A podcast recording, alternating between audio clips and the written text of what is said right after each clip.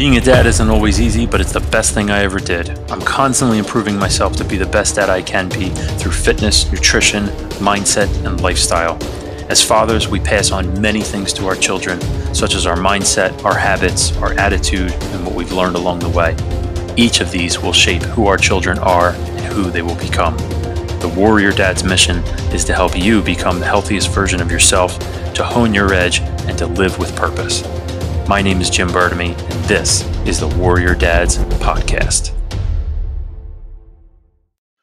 As warrior dads, we got to tackle a lot of things, but tackling low testosterone levels should definitely not be one of them. Uh, we need to keep our testosterone at peak levels, and that is absolutely crucial for all of us. So I'm sure you know all the horrible things associated with low T levels. If you don't, it's definitely not pretty. Uh, it's Google search away. But unfortunately, testosterone levels in men have been consistently decreasing over the last two decades. And it's actually one of the biggest conversations I have to have when working with men, which is why I decided to create the Warrior Dad's Testosterone Booster guide and checklist. It's a free download, and all you have to do is go to checklist.warriordads.com. Uh, just download it, start start implementing it, and start to feel the difference. So again, go to checklist.warriordads.com and get your free copy now. Hey guys, welcome back to another episode of the Warrior Dads podcast. And uh, I'm just going to start off with saying that uh, I'm sorry that it's taken a little while to uh, put out the next episode. I've had a lot of stuff going on in my uh, family life. Uh, all good things, but just priorities. Um, well, good and not so good things. My wife had surgery, and there was a lot of complications with that, so had to uh, had to prioritize and step up a little bit, and uh, just needed to, you know, get out. Need to put off getting out another episode until now. So I went to this past weekend. I just got back from the 21 convention in Orlando, and uh, I usually don't post a whole lot when I'm away or or do much while I'm away, just because um, I just don't really advertise that I'm out of the house. so, uh, but I if so, if you follow me on uh, social media, then that's why you didn't see anything. But got to meet some amazing people. Uh, if you had heard um, my interview with Anthony Johnson, he is the founder of the 21 convention. Really, really great guy. Got to meet him in person. Um, I've also had George Bruno on, and he talked uh, or spoke at the 21 convention. Of course, I've known George for a number of years now. And then I got to meet in person finally Hunter Drew, and he was also a guest on the Warrior Dads podcast. All three men are doing some really, really great things for men and then also specifically fathers. So this convention was specifically for fathers. They were calling it the Patriarch, um, the Patriarch Edition or the Fatherhood Edition. Um, so it was really, really great. And basically, this whole episode, it's going to be a solo episode, just me, but I'm going to be sharing everything with you that I took away from the 21 convention. Elliot Hulse was there. Um, so I got to meet and spend some time and talk with Elliot. Really great guy, and he is actually really looking forward to coming on the show. So I'm excited to have him. He's very, very big in the health and fitness world. We have uh, one of the same mentors, Paul Chek, who I've already had on the show, which was such an honor. And so I got to talk to him, and he's going to be coming on as well at some point. So I got to set that up. I actually have a lot of people lined up to be coming on, so that was really exciting. And um, but I but basically I wanted to make this episode about what I took away from the 21 uh, fatherhood or patriarch convention and some of the things I wanted to share with you. A lot of great speakers there. Um, so I'm going to give you a rundown of who the speakers are or were and just my experience. So I brought my notebook, took a lot of notes. So if you hear me flipping pages in the background, that's what I'm doing. All right. So um, I want to get right into it. And I just want to pull up this picture I took of the lineup of the speakers. So I'm going to start off with giving you a lineup. So I flew in on Thursday and got a chance to go to the meet and greet. Started about an hour after I got to the hotel. And I started to get to meet a lot of the people that were going to speak and just some of the attendees. And then we got started on Friday. So Anthony the Dream Johnson opened up uh, with his opening address, and then Hunter Drew was the keynote speaker, so he had an opening address as well. Then they kicked it off with George Bruno, and he had a great talk. Um, you know what? No, I'll, I'll just I'll I'll, re- I'll give you a rundown of the speakers, and then I'll go back. So they had Shawn T. Smith. They had Hunter Drew. Uh, he spoke again after his uh, after his keynote. They had a guy known as Texas Dom. Steve D. Williams, uh, Ted Williams' son. So he got a chance to speak. And then the next day they had, uh, well, they actually switched a little bit of things around because one of the guys uh, was a little sick and he wasn't able to speak. Uh, Tanner Guzy, Pat Campbell, Elliot Hulse, Rollo Tomassi, and Pat Campbell. Jack Murphy, Socrates, Ivan Throne. That was amazing. And uh, then Sunday was uh, Elliot Hulse's father showed up and him on stage, and they called it the Patriarch Mass. And his dad grew up in Belize. I think his name was Edmund, if I remember. Yep, Edmund Hulse. And he grew up in Belize until the age of 19, until he moved to the States. So that was very touching speech, speech and conversation, and actually brought me to tears. Uh, he has a lot, a lot of love. His father has a lot of love for his family, and and for Elliot, and so it was very beautiful. Some of the things he was saying, and then we got to see uh, something called the Red Man Group podcast was basically being filmed, and so they did three of those. I wasn't able to see the the third one because I had to catch my flight out, but uh, I got to see the first two and different panels of speakers uh, of people on the podcast, and they recorded it live and streamed it on YouTube. So that was really cool. And then uh, each day they had workshops, um, so that was really cool too to kind of break out into the workshops with some of the guys, and then they had three or four different workshops going on at a time. And not from the speak. Well, some of the, some of them were the speakers, and some of them were just people that showed up to uh, talk about their expertise or you know what they do. And again, it's all geared towards fathers. So it's a it's how to how to make fathers better, how to just improve yourself. And so of course I love that kind of stuff. And the one workshop I went to the first day was on self defense. It was from Rich Graham, who was an ex Navy SEAL, and he actually knew or knows Dom Raso, who I had on the show, and that was a really great interview. And they know each other, and they do very very similar things. That was really great to meet and talk with him. And there's some things that I wrote down from that too. So now I'm going to get into it, and these are all my notes uh, that I took. So Hunter Drew, uh, that was a really good speech. And he said, if you don't instill things in your children, someone else will. And you might not like it. And I thought that was a really good point because, you know, and I'll try to give you as much context as I can without being too long winded, but some of the context there were kids watching YouTube videos, kids seeing things on social media, kids learning things in school, whether it's from their peers or whether it's from their teachers. And it just you just really never know what information they're being exposed to and what they're getting. So it was just food for thought. You know, if you don't instill things in your children, someone else will, and you might not like it. So, excuse me. That's really important, and it's the underlying message is that we need to be the teachers for our children. You know, of course, they go to school and they learn, but having you as the father in their life, or if you're a woman listening to this and you're a mother, having you be that that that source. I mean, it's really it's really a team effort, of course, right? So it's not just saying just the father teaches, just the mother teaches, a collective, uh, but then also the grandparents. Having them in their life, aunts and uncles, is being surrounded by family. A lot of this con- convention was geared towards the importance of family and towards the importance of having a strong family and having a unified front for the children because we are who they're learning from or should be learning from and not being imprinted with you know other other radical ideas that might be out there that maybe don't actually fit with our values uh, or aren't things that we really want to pass along with our children for for whatever reason. So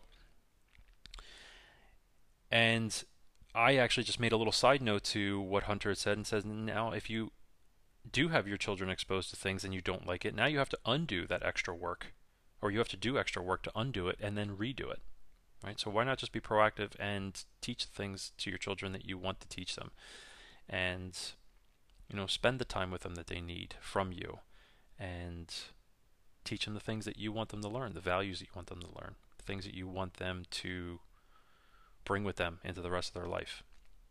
So I thought that was good. Uh, also, your children won't do what you say; they'll do what they see you doing, and I thought that was really, really good too. And I, I believe that wholeheartedly.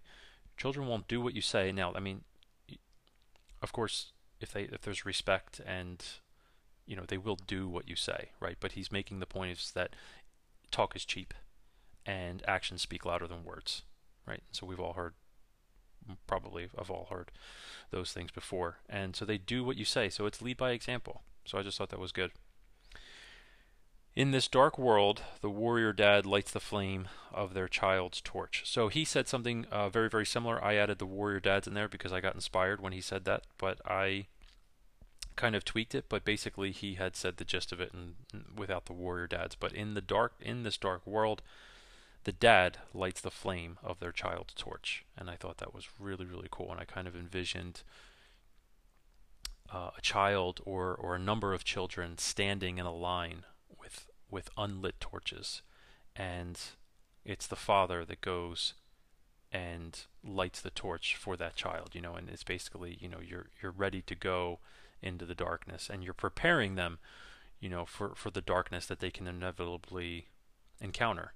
Um, and it doesn't, you know, when we say darkness, it's just we all go through rough times, right? And that is the darkness in our life. We all have tough and trying and challenging times in our life of where we have to overcome things, and that is the darkness. And so you're preparing them, and you're, pre- you know, you're making sure that they have the right tools to go into that darkness, so that they can succeed and come out on the other side. So I thought that was really cool. So those are the some things I wrote down from Hunter Drew. Uh, and that was, I guess, just in his keynote because that was the first thing I wrote down. And George Bruno was the first official speaker. So George had a lot of good things to share with people. So I want to share some of those. So if you don't, if you say it, you own it. And I thought that was really good. So um, basically, what he was saying with that is once once words leave your mouth, you can't get them back. And he used the example also of a police officer was telling him a story before of you know, of course, if, if a police officer fires their gun, uh, they're accountable for that bullet. And once you pull the trigger, you can't get that bullet back. And he related that to the words that we say. So once you say it, you own it. I thought that was really good. Uh, another thing that um, Hunt, actually, uh, a side note, another thing that Hunter said reminded me of a quote, and I didn't actually know the quote off the top of my head, so I do I had to do a quick Google search. But a rising tide lifts all boats.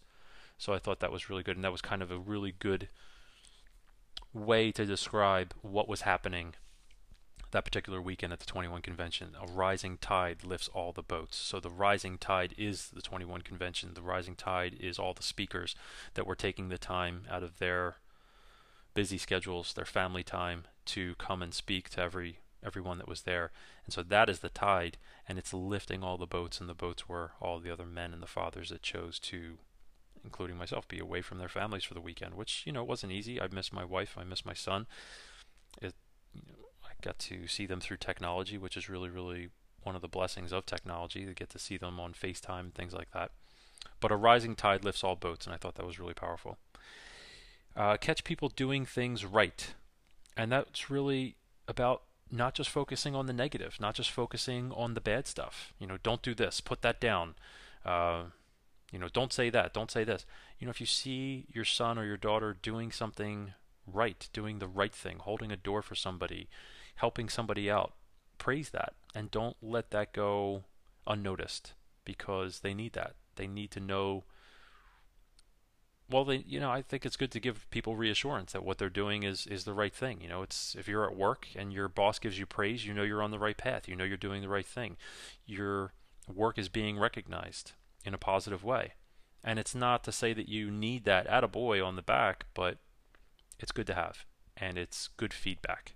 And I think the right feedback at the right time is very, very powerful. So look at it more as feedback instead of a necessity or a need or you need approval from somebody. It's not really that. It's it's just getting feedback and you know, if you get a compliment from somebody, it's basically feedback, right? And it's not to say that you need that compliment, but it's nice to have and it's nice to know that it's being appreciated or noticed by other people. So I like that. And then the final thing uh, from George's um, speech was praise in public, reprimand in private. And you know, I'm actually guilty of doing the opposite. I've actually reprimanded in public before, and not to the extreme. Um, you know, maybe sometimes, you know, I've spanked, you know, we, you know, spanked Jimmy a couple of times, not like you know over the knee or type of something, but you know, if he makes a mistake when he was, of course, when he was younger, not uh, not almost being seven years old now, but because we also have that mutual respect. But you know, it's kind of like a little little smack on the bottom. Uh, I've done that in, in public before, and you know, but that's that is reprimand. So have the conversations with your children in private, uh, and praise them in public. Give them give them that recogni- recognition in public, but it, the, the more important piece there is a reprimand in private. That should be done, you know, as a family together, behind closed doors, and you know when we're saying reprimand we're not talking about hitting. You know of course it actually came up a couple conversations at the conference where people are saying do not hit your kids. Never lay a hand on your kids. You know the occasional spanking or something like that is is okay or a little slap on the hand and you know teaching them a lesson. Uh, but we're talking about abuse talking about never punching hitting your children making bruises things like that. Um, that's really really important. And that that of course I've never done. Um, and you know sometimes you don't even feel good about spanking them spanking them on the butt, uh, but it's tough love, and sometimes it's needed. So, but I like that. Praise in public, reprimand in private. As I was talking in a sidebar conversation, because we got a lot of breaks after every keynote, er, every after every not keynote, but uh, every speaker had a break in between. So we got a 10 or 15 minute break to just get up, stretch your legs, take a quick water break, uh, and I really like that. So you're not just sitting in a room constantly all the time. So that's actually some really positive um, things that I think other people can implement in their conventions and conferences that you go to. Because if you have people just sitting too long, it's you're too stagnant, right? So I really like that they were able to give people breaks very, very frequently throughout the day. But I, in talking with somebody in a sidebar, and I'm struggling right now to remember the full context of it but as they're talking, I came up with this quote, and then of course it was a it was a joke amongst the group, and I'll just say, you know, you can you can use that, but just you know, give me credit. Dash Jim Burtamy. so, the more you defend it, the less validation it has. The more you defend it, the less validation it has. So it's really, you know, if you have an idea, if you have something, don't feel like you have to defend it. Don't feel like you have to make the other person think that. Actually, I think that was the context of it. You know, if you have an idea, if this is what you're trying to do, don't try to convince anybody else. You know, for for me, I eat healthy food, I eat organic. I'm not trying to force that on anybody else. Is that what I think is the right thing to do? Absolutely. But if somebody else wants to do it, or or, or do the opposite, then that's okay too. I'm not trying to force or, or be a preacher. I'm just trying to educate and inspire and I feel the more you defend it, the more you're trying to push it, push it, push it, you're you're taking the power away from it. You're you're validating. It's getting that less validation. So. Uh, on to Shawn, Dr. Shawn T. Smith. He actually agreed to be on the podcast, so I'm excited to get him on at some point. He talked a little bit about fatherly instinct and some of the things I wasn't able to write down so much. I, I do like taking notes because I really feel, I mean, I, I wouldn't have all these pages of notes if I didn't take them and some of them are really powerful. But um, you know, I do like to be in the moment and listen, and then I have a tendency to not really pay attention when I'm trying to remember what they just said and write it down real quick. So hopefully a lot of this makes sense as I'm reading it all back. Fatherly instinct: child needs to push against the world, uh, push against something. The world creates the resistance, um, and that builds character. So a child needs to push against something. And so I think sometimes fathers are a little bit more eager or um, able to let their kids struggle just a little bit more. You know, if someone, if the kid's trying to do something and read, you know, just don't, don't give it to them. Don't just walk over and, especially if they're moving towards it, they're trying to get it. They're on a mission. They're they're something's creating resistance, whether it's a little too high or something like that. Now, if it's impossible, of course, you're going to help out your child. But if they're working towards something, just don't give it to them. Just don't hand it to them. Make them work for it a little bit. Create that resistance. And the world does that, and we just have to allow it to happen. But of course, we're always there by their side and, and helping them as they go. if they need help and support because it's important for them to know that we are there as help and support. But it helps build build character and it also helps build a little bit of resilience too. Um, he short, he shared a story about a father who was helping his or trying to help his kids get ready in the morning and they were always late and I believe it was three kids, and it was just so exhausting trying to get them dressed and fed and their lunches and out the door, and he was in turn getting late for work. And so one day, or one night, he said to the kids, All right, here's what's going to happen tomorrow. I want everybody ready to go. I want it would be a team effort, but I want everybody ready to go by 7:30 in the car, ready to go by 7:30. And if you're not, I'm going to leave without you.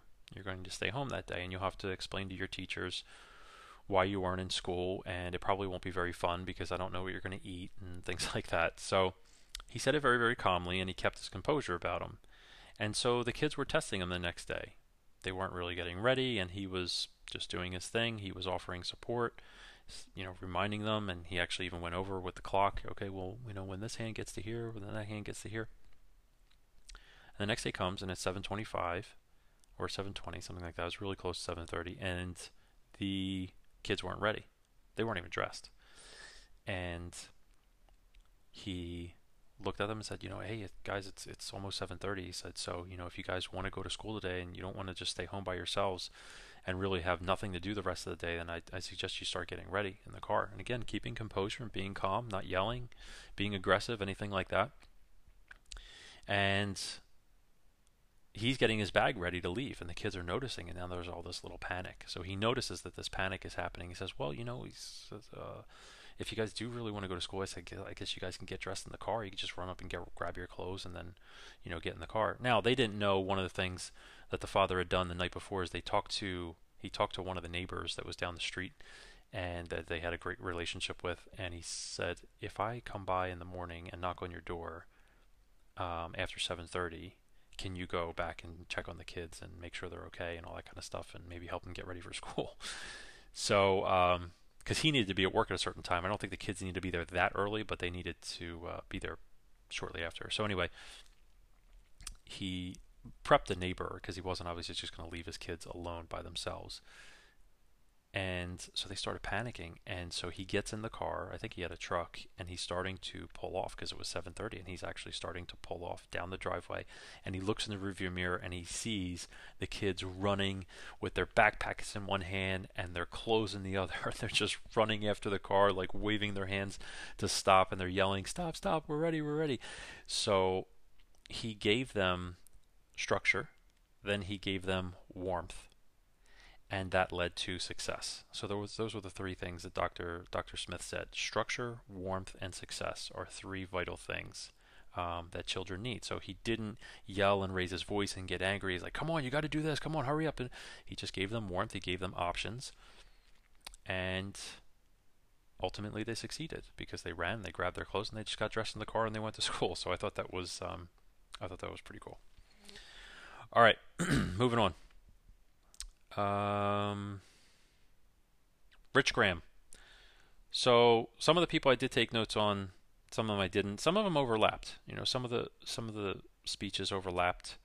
And again, I like to try to stay as present as I can. So, but I got plenty to share here. So, if you go back and listen, I was like, wait, he said there was a couple other people in between there. But Rich Graham was a workshop, so we that was on self-defense. Um, so I wrote down victim frequency versus predatory frequency. Which one are you putting out? Okay, so basically he was talking about are you portraying yourself as the victim or are you portraying yourself as the predator? And when you say predator, you don't mean a misogynistic, you know, asshole, for lack of a better term. It's, you know, you're not walking around, you know, puffing your chest out all the time and bumping into people and saying, "What are you looking at?" type deal. It's just that, you know, are you are you exuding confidence and looking like an alpha male, or are you looking like a a beta? I guess would be the exact opposite, right? A beta, or are you just looking like someone who's an easy target? So that was food for thought. Um, a couple other things I wrote down was the respect cycle. He went over the respect cycle. If something happens, you know you'll have my back. So um, just having that mutual respect for other people or the, those people in your lives is, um, and this is actually something new. I didn't, I was never heard of the respect cycle, so that was new for me. But I understood what he was talking about. Basically, he used an example of if you get in a bar fight with somebody, you respect the person that's, you know, that's got your side. Doesn't necessarily mean that they're the toughest person or that you're going to win that bar fight, but at least you have that respect for that other person, and you know that they have your back if if uh, stuff goes down, you know, or if they need to help out in some way.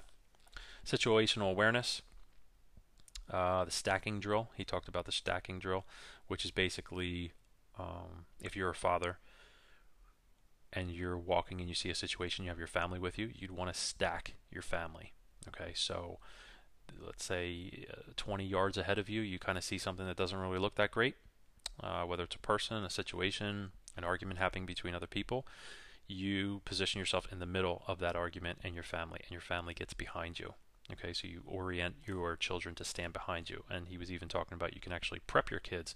Say, hey, you know, if, if daddy if daddy's voice all of a sudden changes and it's not really what you normally hear, or if uh, if I tell you to get behind me or something like that, stay behind me and almost turn it into a game. So wherever daddy moves, you move, and you just stay behind me the entire time, like a tail on an animal or like on a dog. So if I move to the left and turn this way, then you swing around with me and also move to the left. And so he said you can kind of turn it into a drill with your with your family and having your wife on board too with it, you know, and just letting her know that you're not being paranoid, but that you're trying to be the protector of the family. And so I, I really like that. Um, the warrior's intent. It's kind of like the war to, the the will to fight, uh, because he even said that. Will you fight? Um, will you do whatever you need to do to protect your family, to be to be that person for them that might need them at some particular time. You know, when we talk about self defense, um, personal protection, hand to hand combat, blade training, gun training, you know, the, the chances of you actually using any of that stuff aren't very likely, to be honest. But it's a skill. It's a skill nonetheless. A lot of times, it's very, very, I mean, well, most of the time, it's very, very physical it's as physical as you can make it, and you're getting stronger physically, you're getting stronger mentally. So I don't really see a downside in it. You know, back in the Spartan days, even if you weren't a Spartan, even if you weren't the badass that made it to the actual Spartans, hopefully you still knew how to fight. You know, it's a smaller community, of course, back then, but you could still be strong without necessarily having to be the toughest guy in the tribe or the toughest guy in the clan. So I think that's just worth thinking on. It's just that, you know, the warrior intent. Just because you don't suit up every day and you got a badge or a gun that you carry for work doesn't mean that you can't emulate that in your own way, in your own lifestyle, in your own family. So, um, you know, and also the warrior intent, as I wrote down for is you don't need to start it, but you will need to finish it. So it's just basically, you know, you're not going to be the jerk walking around starting fights, but will you be able to finish it if you do encounter someone who is like that? And of course, they do exist. Steve Williams, um, he he talked a lot about dating.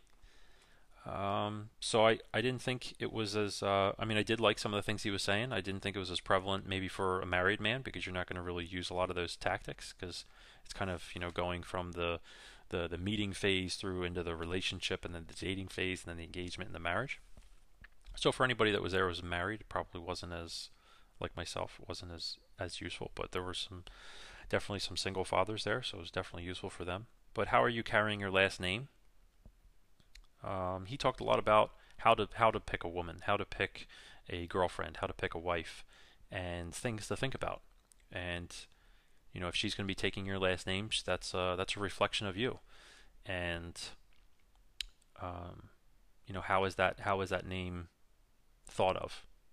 You know, you hear the last name Hitler, you have something that you think about, right? You have uh, the last name Bundy. Well, you could either think of Al Bundy or you could think of Ted Bundy. And so there's there's different things that you can think of when you hear a last name. So part of that was, you know, the importance of the last name and how powerful a last name can be.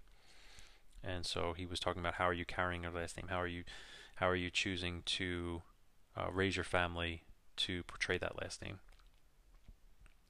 Um, then he was talking about different tolerance levels: high tolerance, low tolerance, no tolerance, for kind of like letting things slide and you know holding your ground on on certain things. The low tolerance is you can hold your ground on certain things, but then let other things slide. Obviously, the no tolerance is basically my way or the highway. And then a high tolerance is kind of like a pushover almost. You know, you just let other people influence you, maybe a little too much, and uh, so it's just kind of food for thought there. And one of the quotes he said that I wrote down is anything you put in front of anything you put in front of yourself, you worship.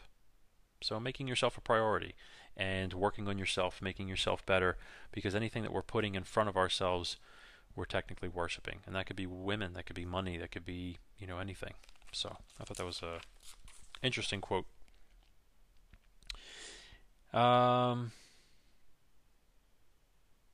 oh, and then he was also talking about being genuine. So he put women know the women know the bullshitters from the genuine guys. She knows the hand before you even have a chance to play it.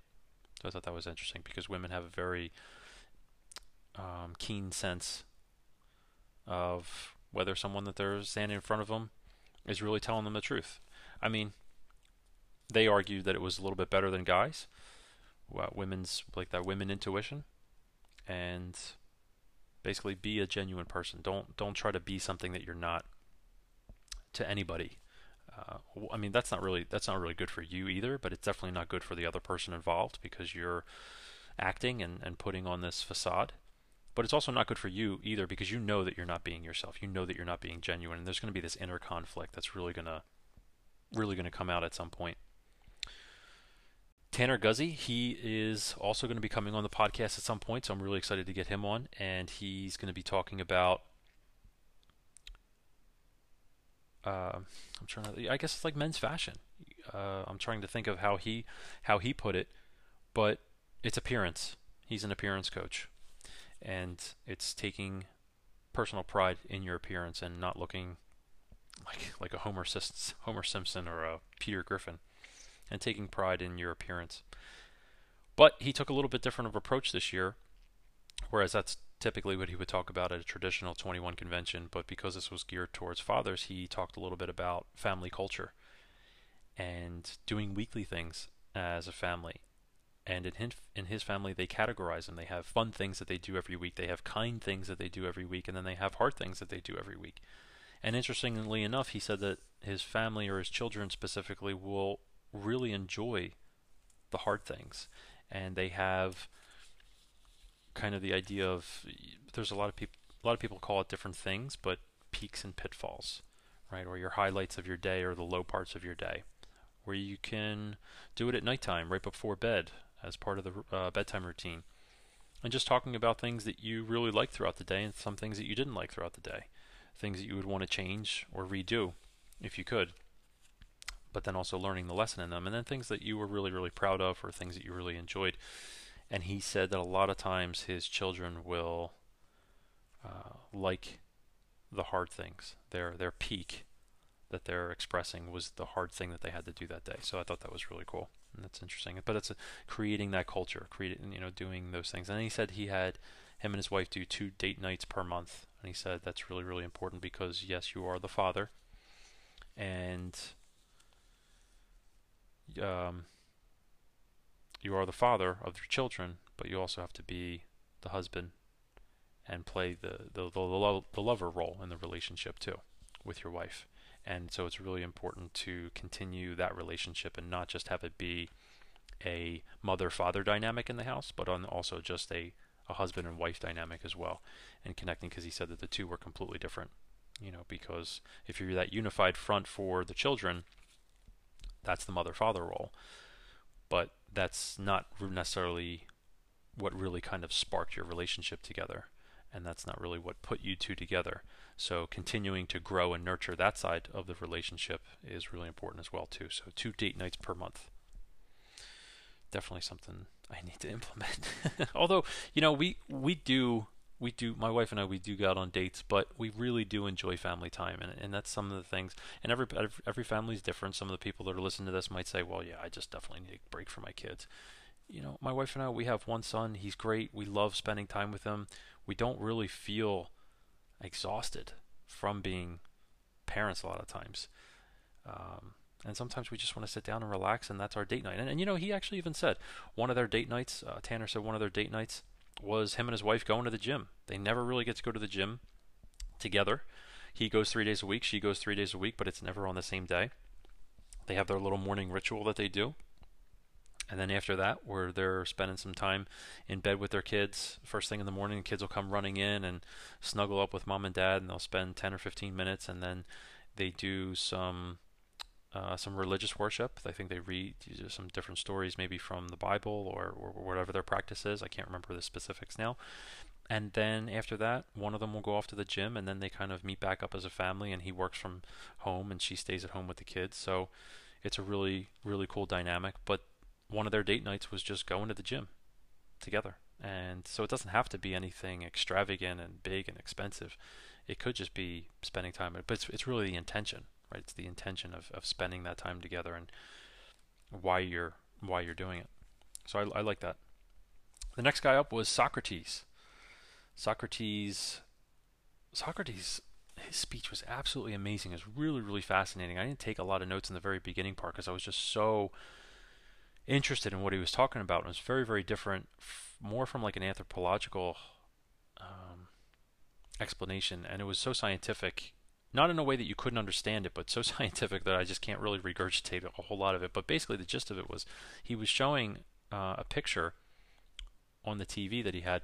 He was showing a picture of the evolution of man and how there was a huge, huge spike in the intelligence level and the brain capacity of man. And then we were looking at, I think it was Neanderthal and then Homo sapiens but then he said there's actually a decline, and we're technically categorized as Homo sapiens sapiens. And I got a chance to talk to him after his talk, and I says, "Is this is this real stuff that you're talking about? This isn't like a theory that you have." He says, "No, this is actually really real stuff." He spent some time in the anthropological world. His partner is, I believe, he said, an anthropologist or anthropologist, archaeologist. I mean, he spent time in both fields, and so he's gotten to learn a lot of this stuff. So it was really, really fascinating. I wasn't expecting that type of talk over the weekend, but it was really, really interesting of him comparing, you know, how he's talking about the brain development of, of people and how we were starting to use fine motor skills and but now our brains have actually shrunk a little bit over the years. And as he's talking, I'm can't help, of course, related to nutrition. And I'm just thinking, like, I wonder if this is related to nutrition at some point because we had this huge, huge spike especially once we started eating meat as human beings, um, which is shown which is shown ex- very very prevalent in the fossil records. But then I'm thinking, I wonder if the decline has anything to do with the lack of nutrition that people are being exposed to these days. So I just thought that was really interesting. And uh, but some of the things that he did write down kind of ties back into what I was saying before about not hitting is that the first five years of a child's life is absolutely crucial. And he says 90% of the brain develops in the first five years of life. That's that's amazing. I couldn't believe that it was that number. 90% of the brain develops in the first five years of life.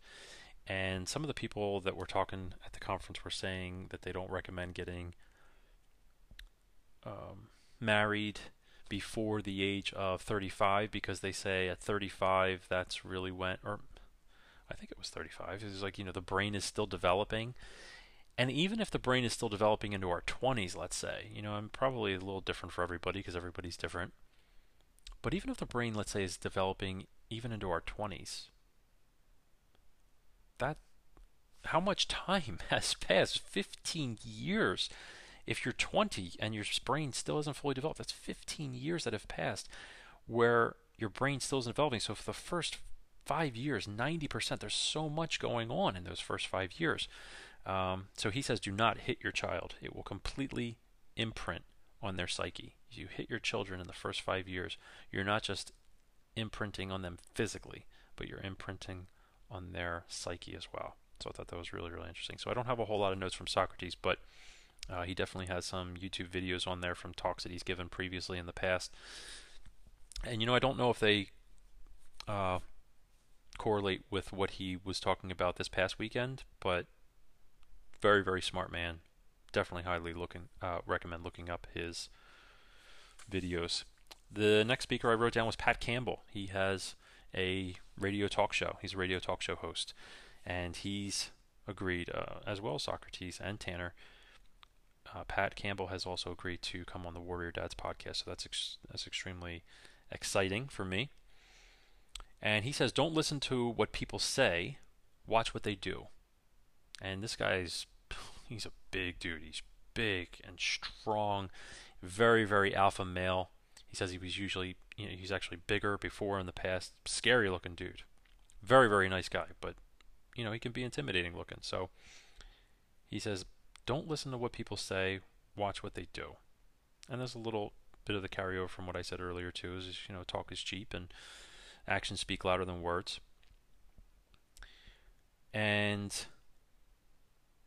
the end objective, this uh, this I really liked. Our end objective as parents is to have our children make good decisions and the right decisions on their own without us telling or forcing them.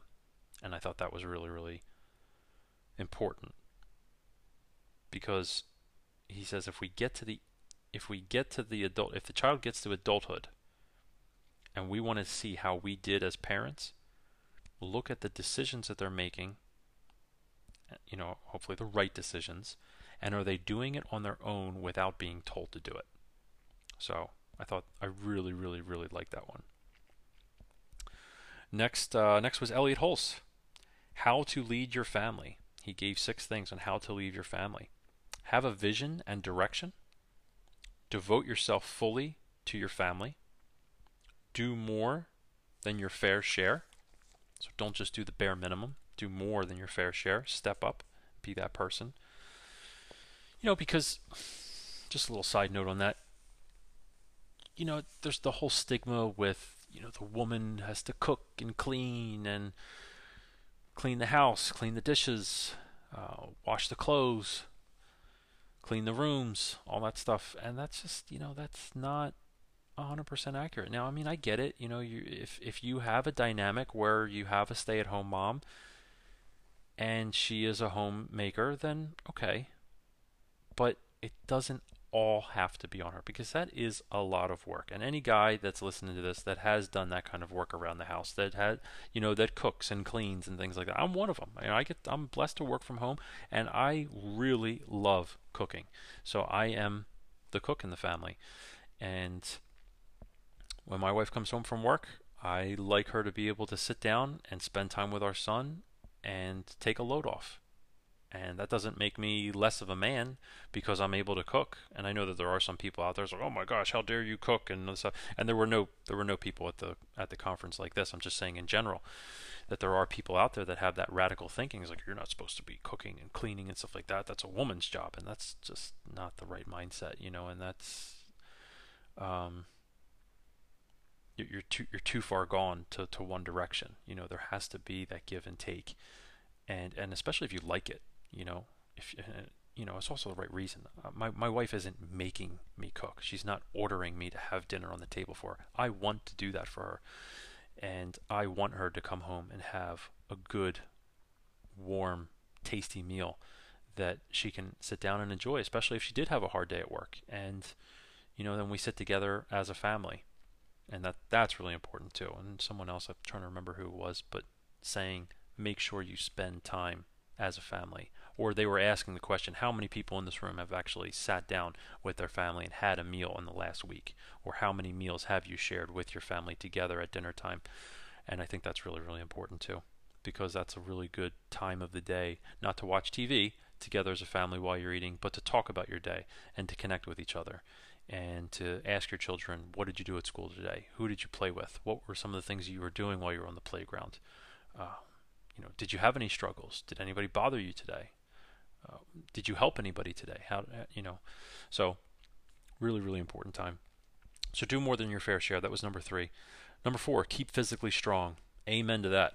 Keep physically strong. I wholeheartedly believe that men should have resistance training in the routine, every single man. I know no two people are the same, but you are a man, and that does come with a certain responsibility.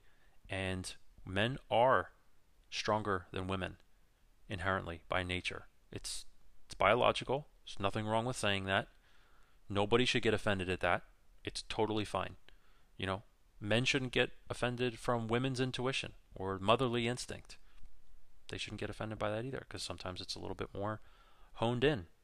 You know, they they raised and grew that child in their body. And there's another thing, childbirth. Hey, I can give birth to a child and you can't, man, says the woman. So we shouldn't get offended by that. We should be happy for them. And are there strong women out there? Hell yeah. A lot of my clients are strong women. And there's nothing wrong with that either. But we should be stronger. Having both strong, super important. But the man needs to be strong and needs to be able to lift things around the house or pick things up if they need to. You should be able to carry your wife if she needs you to carry her for some reason, not just carry her across the threshold on wedding day. But you know, throw her over your shoulder if you needed to in a life or death situation, God forbid, you know, be able to carry your children over your shoulder. Have that strength. So keep yourself physically strong. Keep yourself morally straight and keep yourself mentally alert is number six. So those those are some of the tips from Elliott Hulse, and um, and then also something that Elliott said was your wife is a reflection of you, and I thought that was really really important because our our children are also reflections of us too. And is what we're putting out there, what we're choosing to emulate, and uh, so that's really important. So your wife is a reflection of you, just as your children are a reflection of you. And he actually went into a really uh, he took a he took a different approach than I thought he was. Was great great speech, and he talked about the bonobos. So you know this uh, you, you know this comparison where you know did we come from chimps or I, I, I never heard of the theory before, but then some people are saying that they think that we come from bonobos, and there were a couple of, of books that were portraying men as as being weaker and things like that. And there were some some really good resources he shared as to why that was actually squashed. And uh, I, I should have wrote those books down because they're they're probably worth looking into or at least looking a little bit more into that. But he compared us to the chimps, and then he was kind of squashing what the theory was about people comparing us to bonobos, which are another type of chimp, but radically radically different behavior than what a chimp is.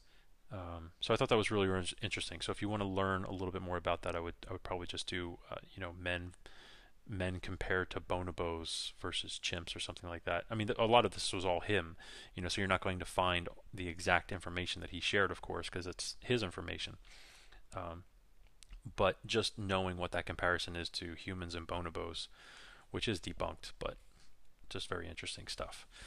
So um, I thought that was worth mentioning.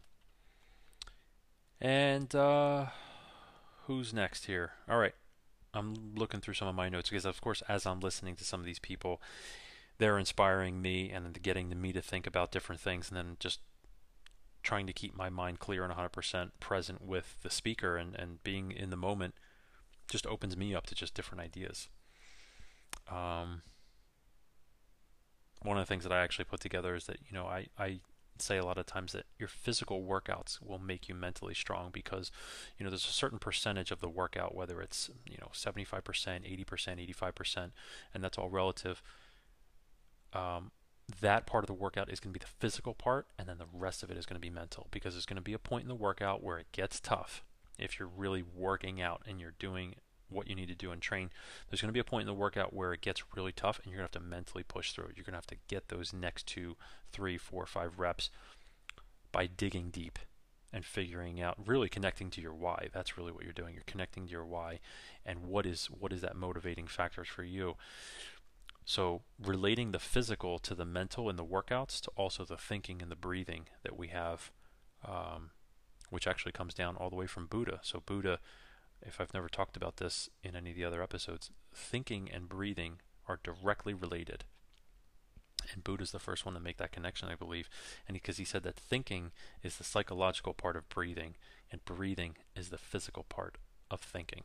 So if you notice that you're stressed out and your thinking is up and down, up and down, really, really choppy and chaotic, notice your breath and notice what your breath is like.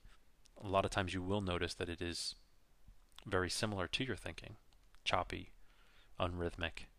chaotic, etc. So it's a lot easier to focus on the breathing to quiet the mind than it is to just focus on the mind and try to quiet that by itself.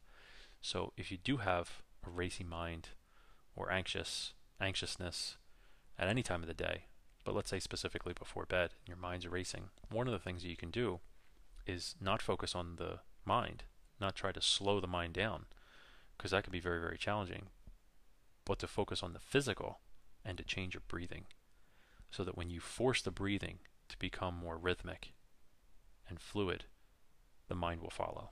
So I kind of related those two. Uh, Jack Murphy, next one. He talked about the OODA loop, and the OODA loop, O O D A, is observe, orient, decide, and act. And I'm familiar with that from attending the situational combatives course that I did with Dynamis Alliance uh, a little ways back, and they talked about the OODA loop. So it's nothing new. Uh, really, really great concept. So if you want to look it up and a little bit more about it, OODA, O O D A, loop, L O O P. And again, OODA stands for observe, orient, decide, and act. And um, yeah.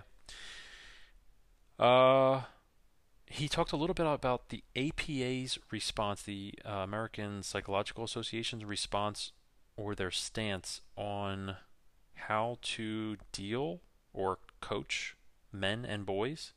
Apparently, it's very, very controversial. I'm not into the whole world of feminism and combating feminism. I know feminism exists, and a lot of these guys are a lot more knowledgeable than me. I mean, this was really my first exposure to uh, a convention for men, so some of that does come up, and this isn't you know a, a woman bashing conference or, or anything like that. This is men coming together, being able to create a safe space for each other for the betterment of men, for the betterment of yourself and how to improve yourself. So that's really what these are about. So you know, make make no mistake.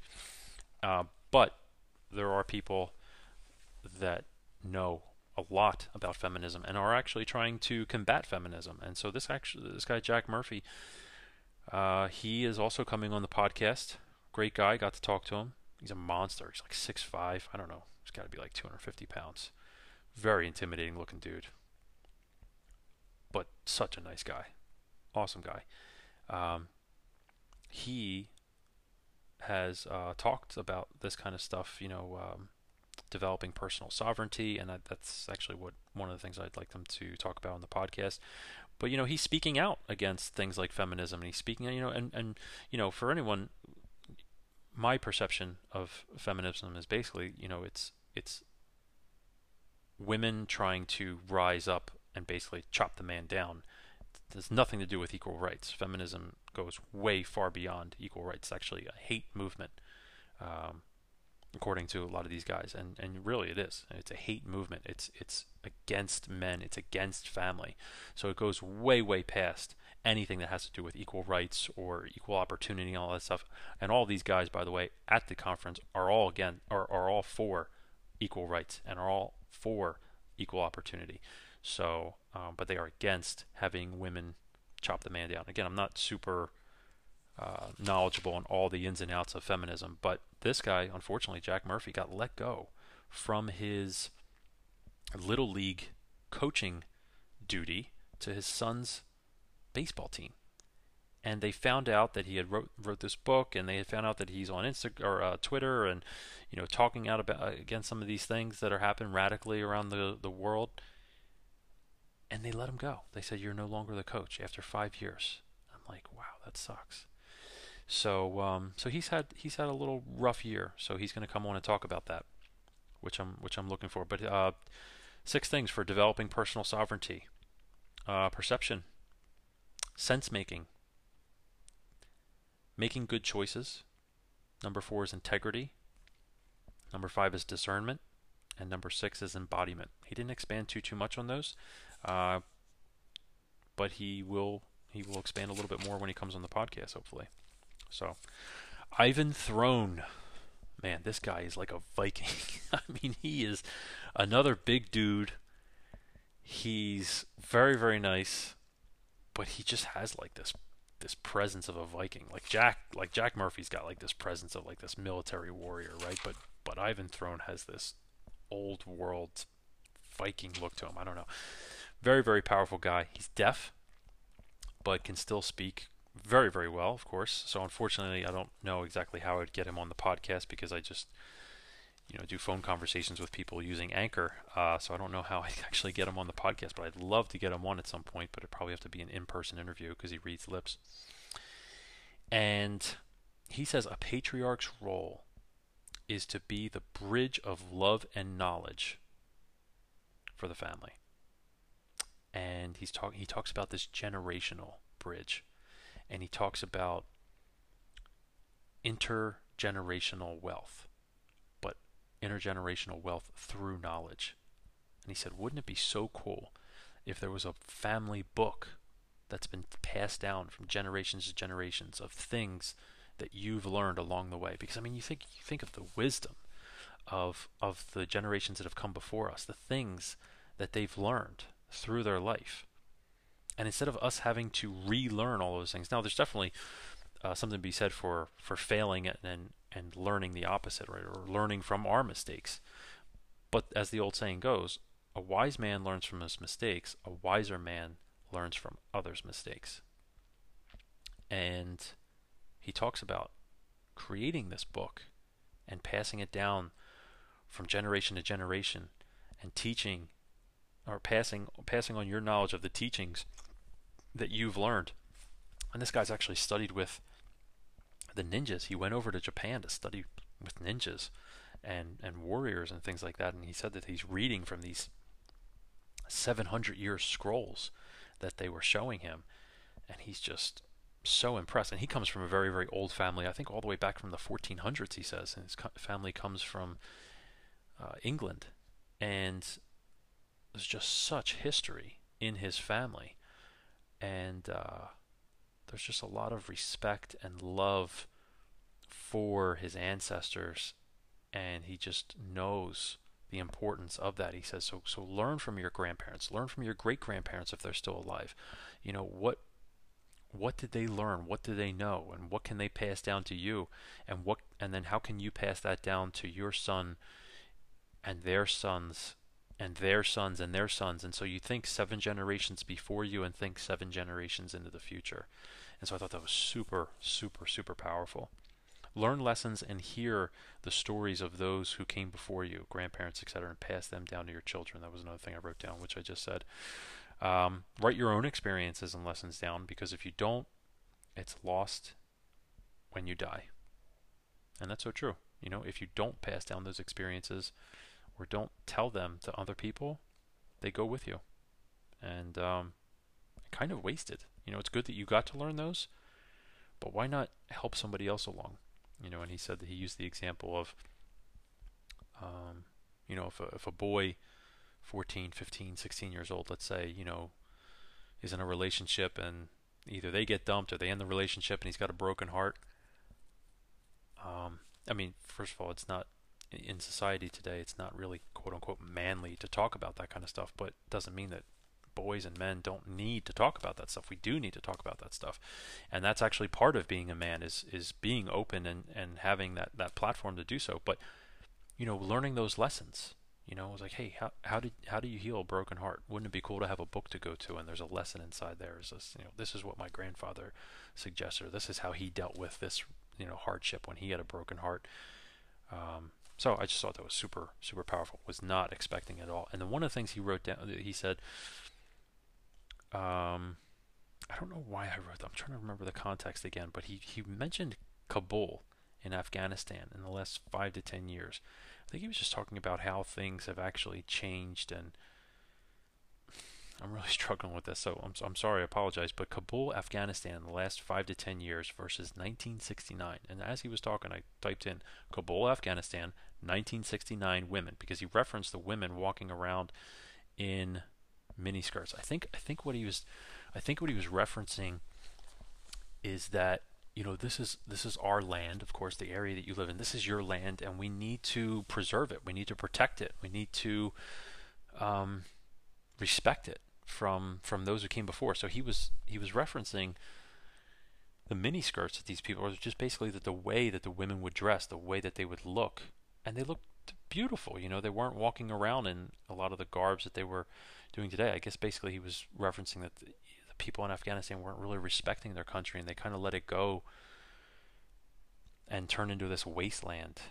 Um, you know, and you look at the you look at what Afghanistan looks like now, back compared to back in 1969, the way people dress, the way people look, the people smiling and dressing really nice, and the women were able to show their bodies off a little bit if they wanted to. Of course, it's hot there, so um, yeah. So he was just talking about you know mentioning that and preserving that. I should I, w- I sh- should have wrote more notes for that. And um, the bones of your mastery is your habits. And I'm pretty sure I heard that right. The bones. I'm pretty sure that the words he, that's the word he used. But the bones of your mastery is your habits. So develop good habits, and um, because they they really shape really shape you and and who you become and what you pass along. Elliott and his dad, uh, Edmund Hulse. I wrote some things down from that. Elliott's dad's very very passionate guy, and very strong mentally, physically. Um, and he says, Family is strength and power. You need to have love. If you don't have love and respect for yourself, your family becomes weak. The next thing was have your kids be strong through having a strong family. So there's a really, really big emphasis on strength. Strength for yourself and then strength for your through your family. The the next one I wrote down was we are the world and the reason to have a family is to make the world a better place. So by having families, through having families for thousands of years, that's really what has made the world, populated the earth, and made this place worth living in. So he says, We are the world, and the reason to have a family is to make the world a better place. Through love, uh, well, actually make a better place through love. Sorry, that was on the next page. So, and uh, basically, without love, you have nothing. So, really, really strong emphasis on love, respect, strength. And then he goes on to say, when you respect yourself, you give off that energy to your children and your family. So, he spent a little bit of time saying that you really need to respect yourself. You can't command respect from anybody else unless you respect yourself. And it's the same thing with love. You can't command love from anybody else. You can't truly love anybody else unless you truly love yourself. And that's that's really powerful for some people because some people do not love themselves or some people cannot look in themselves in the mirror and honestly say I love you to their reflection or even look at themselves in the mirror and just look into their own eyes without saying anything. Sometimes that's very, very challenging for people. And if you're one of those people, I would encourage you to practice it and know that there is no one there's no one that can take care of you quite like you. And the fact that you are unique in so many different ways. I mean, we won't get into that because that'll just take us into the two-hour mark. But um, the you are so unique and so special and in so many different ways. It's absolutely, I mean, when you really, really start getting deep into this kind of stuff and, and how we have such a great impact on the universe, and, you know, for every action, there's a reaction, not just here on Earth, but also in the universe. It's, it's so powerful to see. And, and you hear about the people that don't love themselves and don't think that they're special or worthy and to, to be here.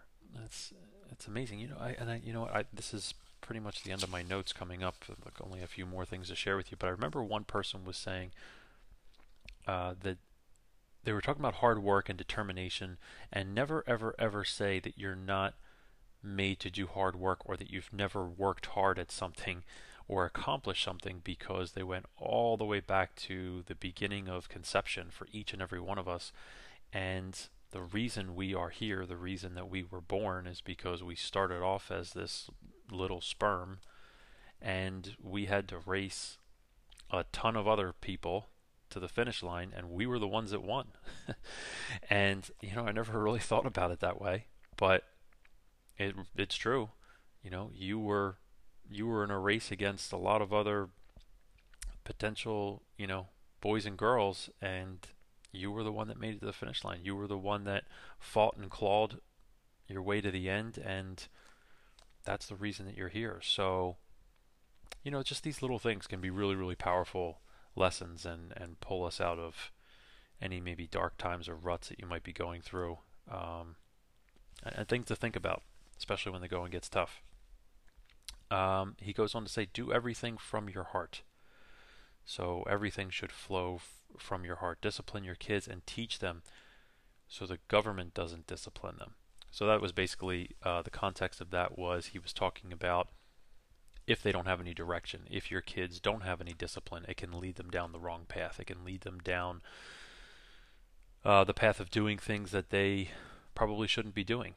And if the police have to get involved, i.e., the government has to get involved, and your kids get in trouble, then they're going to discipline them. They're going to wind up in jail or, or worse. So um, he says, you know, don't discipline your kids and teach them so that the government doesn't discipline them.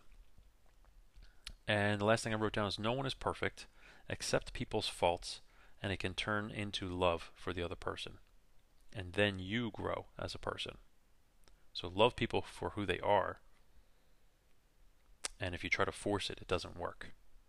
So instead of looking at someone saying, "Oh, this is what they have wrong with them," and this is this, this, and of course just falling into judgment, but looking at their faults and you know, of course, not being too naive to realize that we have our own faults too, and how do we want other people to perceive our faults? So knowing that we're not perfect and nobody's perfect, and that we have our own faults, well, just like we have our own faults, other people have their faults, and if we start to accept other people's faults and even relate to them because maybe we are guilty of the same things, then we can turn that into love for the other person. And by do by doing that, we are growing as a person. We are turning away from judgment. We are turning away from resentment and choosing the love path essentially, you know, the the gratitude path. Looking at the person and having appreciation insp- instead of expecting them to uh, to act a certain way or expecting somebody to be perfect when it really doesn't exist. So those were the last of my notes. Um, I really, really enjoyed being there. Uh, I flew in on Thursday. I came home on Sunday. I really enjoyed being there. I got to meet a lot of amazing people. I'm going to be blessed to have a lot of those a lot of those amazing people be guests on my podcast.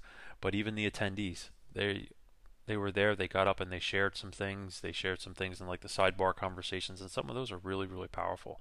Some of those conversations that you get to have on those breaks or lunch break, those are the most impactful, and the, the you know where you get to see the realness of of people. So, just a great platform, great environment. I would highly, highly recommend you check out the 21 convention. They have the regular 21 convention. Again, this was the Fatherhood edition or the Patriarch edition. It's the very first time they ever did it, but it was such a success that they definitely are uh, going to do it again, or at least that's the uh, that's the idea as of this point. They're going to do it again, maybe in the next 18 to 24 months. So uh, I'll definitely keep you posted on that, or you know, post something on Instagram um, for for that when the, when the time comes. I know it's a little ways away, but they also have the regular 21 convention coming up in October, and I believe that that's also in Orlando, Florida. Um, different location that we were at uh, this past weekend, but even a nicer place uh, from what I hear. And I would definitely recommend checking it out. It's more general, it's more broad, so it's not just geared towards fathers, but it is geared towards men. So they have a little bit more of topics like Tanner Guzy. He talks he talked a little bit more about family culture, but typically he would talk about personal appearance and men's appearance. And there's guys that talk about dating, and there's guys that just talk about all different stuff that relate to to men. So I might be checking that out in October. I don't know, um, but I would highly recommend that you check it out. so yeah, that's all I got for you today. You know, I hope that was helpful. I hope you maybe were able to take some notes. Um, you could always rewind this, of course, and, and write down anything. But I really enjoy taking these notes and having these lessons to pass along and going all the way back to what Ivan Throne had said about creating a book, you know, some kind of family book. Um, putting some of these types of lessons in that type of book, book would be really, really powerful to pass on to generations. So that's definitely a lot of food for thought for me, uh, or was over the weekend. I'm going to continue to think about that and see how I can implement something like that. Um, so yeah. So anyway, I again hope this was helpful for you. I really appreciate you tuning into the Warrior Dads podcast, and I will catch you on the next episode. Have a good one. Hey guys, thanks for tuning into this episode of the Warrior Dads podcast. If you like this podcast and want to support it, please subscribe, leave comments, and share it with someone you think would benefit from listening as well. Thanks again, and keep on being a warrior dad.